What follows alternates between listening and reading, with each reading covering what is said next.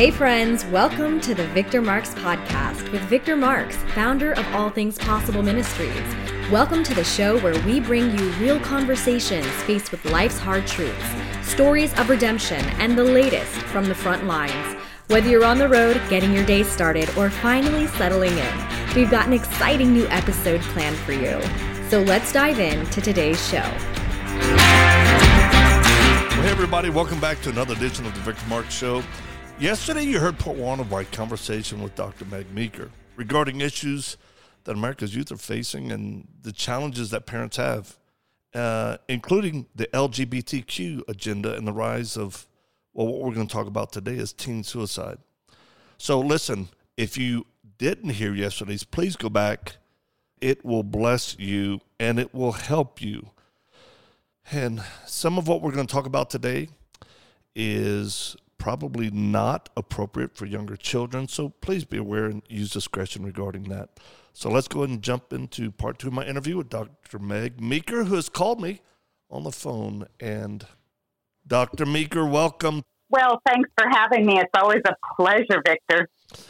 Well, you know what? I know people listen to yesterday and they're just they're waiting on pins and needles for us to get right in the content to help them. We're we're going to start off talking about parents that struggle with kids who are rebellious, and we'll, we'll bump it up to teen years because that's typically synonymous with teenager, the word rebellion. And some of it's natural, some of it's hormonal, some of it is the pressure of the culture, and some of it is just darkness. So, why don't you tell I mean, would you tell us kind of in your with your experience in dealing with parents and teens, what are you seeing lately? Sure. I, you know, of course, I have an online community, so I get questions through that in addition to the patients I see in my practice. And one of the themes that I see recurring is that teenagers are very rebellious against their parents, not just the normal, I need independence and make my own decisions but swearing at their parents, coming after their parents, you know, doing things their parents don't want, in spite of the fact that their parents told them over and over, don't do that. Really just being disrespectful, not listening to their parents, and threatening to run away. It's almost like they're just really out of control, and parents call or write and say, Help me. You know, what do I do? How do we get to this point, and what do I do? I've tried to discipline this kid and quote get him under control, but nothing's working. Well, I would say first, parents try Benadryl. Okay, that's a joke. That's just a Cajun joke. Benadryl and whiskey, and tell them they have allergies and go to bed. Uh, you, you, know, it's. Uh, I want to laugh because you have to bring humor into this because it's painful, and I'm speaking as a parent who has experienced it. Uh, for those of you listening, uh, you know, we're transparent with our life. We have a marriage course we share. Um, and you can actually go to it to victormarx.com forward slash marriage, um, where we have an online course you can take as a single parent or married, divorced, whatever. But Eileen and I share, you know, 33 years of experience, and it's not been easy. It's been a complicated marriage, and especially raising five kids. Uh, but let me just say this parents, I know how difficult it is when you've got a little hellion in your house that you can't get a hold of because there's probably not many parents listening that had to put a restraining order on their own teenager to go into court and put a restraining order on their own teenager. Now that just got some of your attention. I'm looking at my producer, Mike Segovia, his mouth just dropped open. You didn't even know that, did you, buddy? And we've been friends a long time. So, you know, um, unfortunately, I couldn't put that kid up for adoption because they were too old and no one would take him. So, uh, you know, we, we, again, I want to use humor because it's painful, it's heart wrenching. Uh, I know what it's like to hold my wife and us just cry and and toggle between tears and wanting to you know choke that kid and the, and the reality is there are dark forces that are assailing your child's mind our culture is supporting that and you're not alone you are not alone. So I just kind of want to establish that uh, for context as we go into this uh, because we tried everything counseling, medication, all that. Uh, and it ended up really being a very serious demonic issue. But the culture, you know, this world, our flesh and the devil is what we're always working against. And there, there's a great onslaught against our kids. So I guess we can just back up kind of what do you tell a parent, you know, uh, when they go, my kid's dropping the F bomb on me? How do you get a hold of that? Well, that is very hard. And it kind of, I look, first of all, what are the dynamics of the family? You know, what's the family situation? If it's a single mom, it can be really out of control because as that testosterone level rises in a teenage boy and he has no dad around, and particularly if he has no contact with his dad, he will let it rip on his mother. And it can be physically very dangerous for uh, a single mom because one thing is boys tend to back off a bit if they have a dad in the home uh, physically. And what I say to parents, you know, is first of all, you know, it's very complicated. And I would say any kid who's acting that badly is screaming out for help on some level. Because I don't think at the end of the day, kids really get pleasure out of being like that. I think there is miserable. And I think that the, the whole remedy is to say, okay, what's the answer and how can we get to the root of why this kid's acting this way? And sometimes it's a combination of things. It's hormonal. It's worsened by some of their peers because some of their peers are doing the same thing and they want to be just like their peers. Um, sometimes it's anger. It's just anger at the parents or anger at the situation or angry because they don't have a mom or dad. And then there's also perhaps a biologic component to it, which is, you know, if there's a history, a strong genetic history of depression in the family or bipolar or something like that, you need to know that as well. So I think it's like the perfect storm, honestly, Victor. And for every teenager, it's different because the why for every teenager is different because they're biologically not the same, their family situation's not the same, um, their friendships are not the same. And so I find if we can get to the bottom of it and we tease each of those threads apart, um, that can help get the kid on the right track. And as you said, demonic. I mean, that's an, another one in there too, of course. But I also want to encourage parents, it takes time to get kids out of that. Mm-hmm. You know, it's not going to happen in a month. So a lot of it is holding on as the healing process takes hold. Now, I don't have personal experience, so I would love to hear what you say, Victor. For us in, in our family, you know, we were both involved in, in ministry. Um, and then I had a, you know, I've had issues with PTSD and uh, which complicated everything. So I, I completely agree with everything you just said. And we'll start with it's complicated, right? Hopefully, for most people, your kids just bump into. Now, I have five children, and we only had one that was really just like out of this, out of control, and was a challenge. Uh, you know, the entire parenting deal. Uh, but I would say this first, parents, let's just deal with the kid. Ask them, ask, hey, why are you so angry? You know, no, just sit down. Just, I'm just wondering, why are you, are you so angry? What what's going on? And see if they can process or verbalize or self aware enough. Because most of the time, they just go, I don't know, I don't know what's going on, and then just support them. Go, hey, I want to help you. I hate feeling angry, so I know how you feel. That's miserable, and maybe it's just a moment. Maybe they can get to where they're explaining you know, they're being rejected at school, they're made fun of, they're struggling with schoolwork, whatever, right? That's kind of the typical, I would say, the easier aspects of dealing with a, a teenager who's out of control or struggling. And then it can escalate to where now you get kids who have a right to be angry regarding stuff maybe the parents have done. And, you know, I've worked with troubled teenagers who are incarcerated. As a matter of fact, I mean, you want to know an extreme case that I'll, I'll be interviewing him, but uh, there's a young man that we're, at, we're, he's in an intern discipleship program that we're doing in our ministry.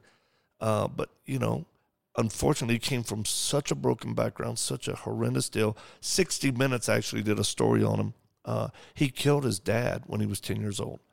And mm. I mean, it doesn't get worse than that. But now he's, you know, 21. Uh, he spent his entire childhood uh, from 10 to, you know, 19 uh, uh, and 20 actually still on the parole in adjudicated in prison. Uh, so, so there's hope. Uh, but, but I would say, parents, if you're divorced, if it was nasty, if it was ugly, your parent, it, it, your child's gonna feel angst. There's supposed to be two parents in a home, period. Whether it was right or wrong, whether you messed up, whether the other one, whether it just didn't work out. So, you know, find out. And a lot of times kids will say, Yeah, why why doesn't why isn't my dad here for me? If he loves me, why isn't he here? I never forget a young girl who's incarcerated, beautiful little gal. We start talking about, you know, father wounds and parent wounds and she goes, she just started crying. She said, He always called me a little princess and he loved me. Then he left and I haven't mm. seen him in years. What did I do wrong? Mm-hmm. So teenagers that either swallow that grenade or they'll start throwing it at people. And at least if they're throwing it, at least they're getting it out. It's painful for everybody around them, but there's still hope versus if they just turn in, become depressed. Uh, and we'll talk about uh, those kids who move toward suicidal ideology and even attempting suicide. So, parents, you have to take a look at what are you responsible for, own it, you know, and explain it to your child. So that that is some advice, like from my perspective. I think I love it because you're absolutely right. Because what it comes down to is this balance, and that's really what you're talking about, where you have you know, you hold the line on one side, which parents don't want to do because they think it's mean to their kids. Um, that you can't speak to me that way. You can't throw stuff in the house. You can't hurt me or my stuff. You, you can be angry and we can work it through. But if this happens, then, you know, you're going to get a lot of your stuff taken away. But parents, I mean, with, particularly with electronics, I can't do that. I yeah. can't do oh, that. Oh, yeah. And they can't Oh, yes, you can. As a matter of fact, I had a friend um, who's actually her husband was a pastor, and she found him looking at pornography on his laptop. She took the laptop in the driveway and ran over it with her car. Good for her. Yeah, yes. And we have to be willing to sort of really say to our kids, uh uh-uh, uh, i am not going to buy you all this stuff and have all this stuff if you're going to act like the devil in my house. And yet to balance that with those conversations, you know what? You're really hurting, and I can see you're hurting. And I want to do what I can to help you. And I know that I'm probably responsible for some of that hurt. So I want you to be able to really talk this through or let's, let's work it through. The other thing, so, so they're feeling that balance of love and empathy and strict rules. And that's what kids really they do onto. They really want, yeah. But if you have too much of one or too much of the other, they're they're out the door. And um, so I, I sort of see it as this road you're taking your kids down. On each side, there's a big wall, you know, and they're going to run into that brick wall because if they don't, they're going to go off a cliff, and it's on either side. And unfortunately, sometimes that brick wall is you, but you have to do it because kids kids are hard. Kids can be really hard. And I think in this day and age, it's even harder for kids because kids are lonelier.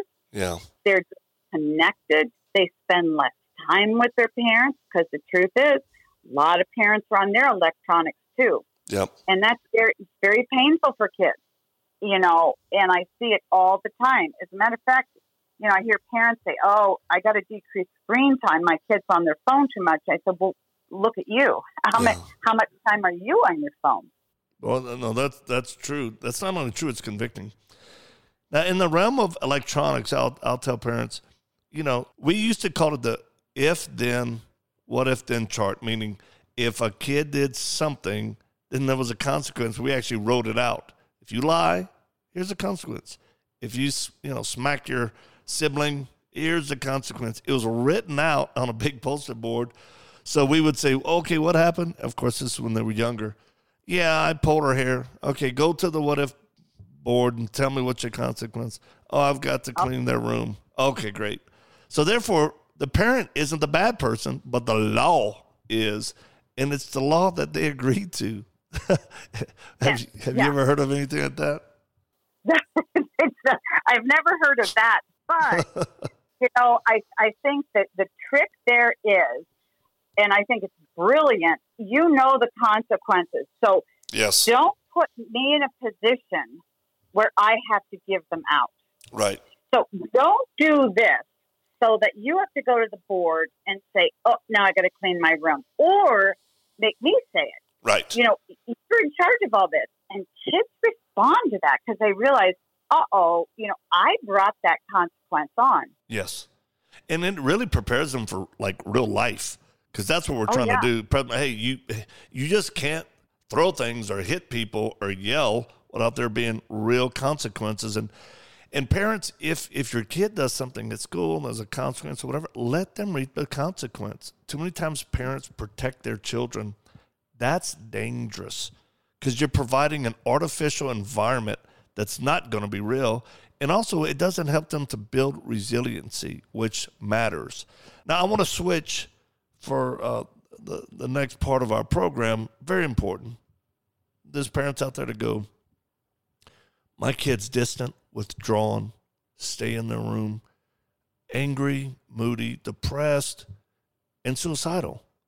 I'm scared my child is going to act out uh, in in some way that they harm themselves. What? First of all, how, what are the telltale signs that a parent should be looking for to see if their kid is struggling in that way? Well, that's a great question, and some, you know, often there aren't um, any. Um, you know, every child is the same, and all of the symptoms aren't the same. But but Right. typically, if you have a child who's depressed, and a lot of parents pass off depression as normal teen behavior. So, if you see your child withdrawing, you know, he used to spend an hour in his room in the evening playing video games or whatever. Now he's in his room three, four, five hours at a time, and you can't get him out of his room. You notice that um, he's switching friends, or his friends, or he doesn't even want to be with his friends. Um, he's not sleeping well, and he's saying, "I'm just tired all the time. I don't know what's going on." Um, and you know, and he's, he's isolating himself, himself even from social media or his phone, and he's just kind of pulling away. Also, there's any kind of change in appetite, he starts eating way too much or stops eating at all. That's a big red flag. But a lot of it for parents is using your gut. You know, look in your kid's face, and what do you see? Does your child just not seem the same? Um, is your child hanging around different friends? The other thing too is drug use. A lot of kids who start to plummet downward into depression will start, um, you know, using weed. They'll um, start drinking. Um, they might use meth, and of course, the parents don't know that. But if you look for a sudden change in your child's personality, that's a clue that there might be um, some drug use going on. And if you see those things, then you really need to approach your son or daughter and sit down at a time when they're going to really pay attention to you. And it's not going to be right after school or right after soccer or whatever. And a non and, and also in a non conflict moment, right? That's yeah. Yeah. Yes, yes, yes. Uh, yeah, you don't want to have an argument and go, oh, by the way, I think you're depressed anyway. So, Right. no, no, no. And you always sit down and rather than lecturing to them, you say, I'm concerned about you. You don't seem like yourself. And I want to help in any way that I can. And then sometimes I'll say, Are you do you feel sad? Do you feel angry? Do you feel frustrated? Do you feel lonely or whatever? And you kind of pull these out of kids. Sometimes I'll just flat out ask if they're depressed. And, you know, sometimes they'll tell you. Another trick that I use with my patients is I say, okay, on a scale of one to 10, one is you want to kill yourself and that's what you think about and you've tried. 10 being you're the happiest person in the world and you never get angry and you never get sad.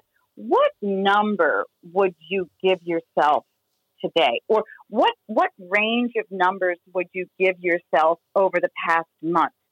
And if kids tell me it's much below five, that's a big red flag. Mm. If they say it's, oh, six or seven most of the time, or seven to eight, you're in good shape if you feel your child is telling you the truth.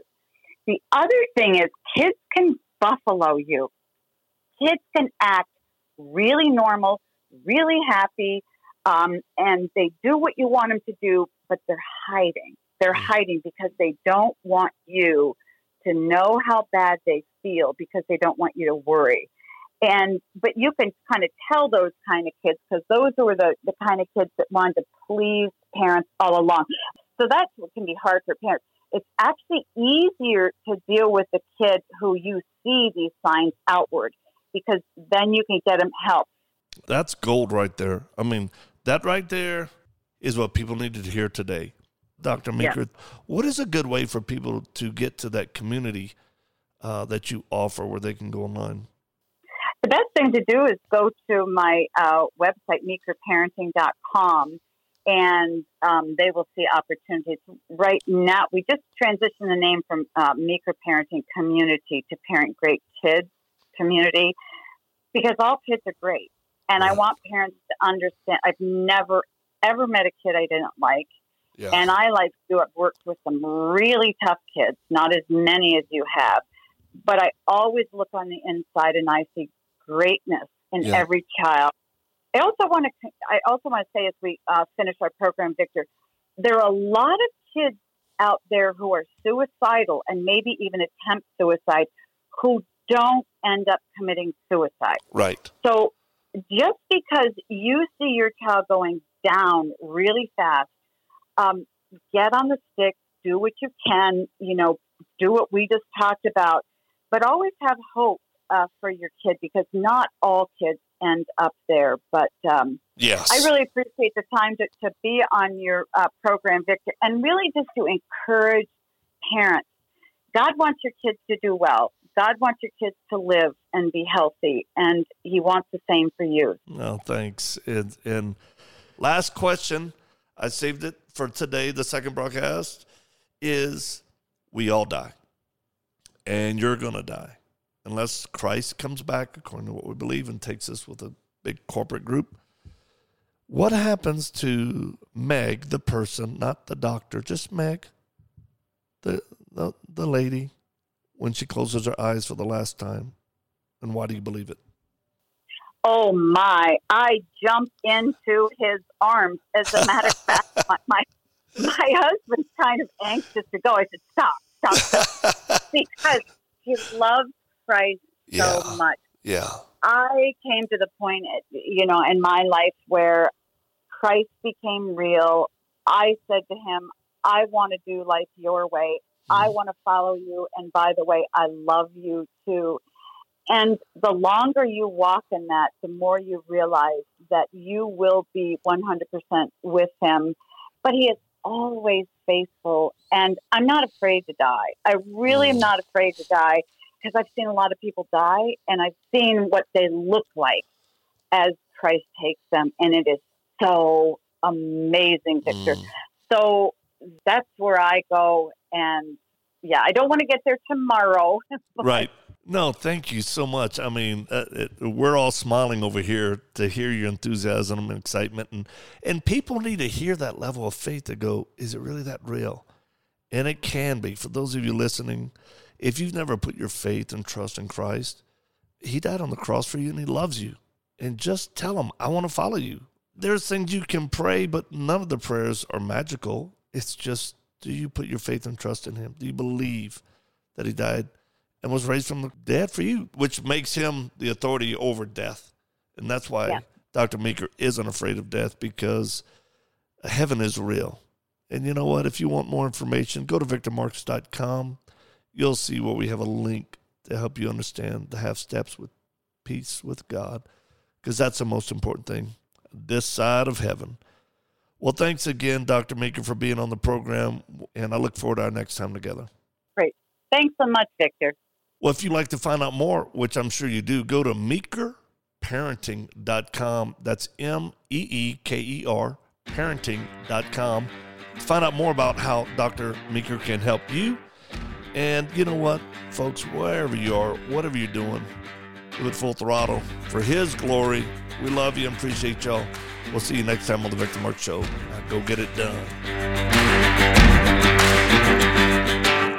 Thanks for joining us for today's episode. We'd love to stay connected with you and invite you to the conversation beyond this podcast. You can check out more of the work we're doing around the world at victormarx.com, Facebook, Instagram, and Twitter, all linked in the show notes. Be sure to drop us a comment in the review section if today's show has impacted you in any way or if there's anything you'd like to hear more of. We're always encouraged to hear from you. Thanks for spending your time with us. Until next time.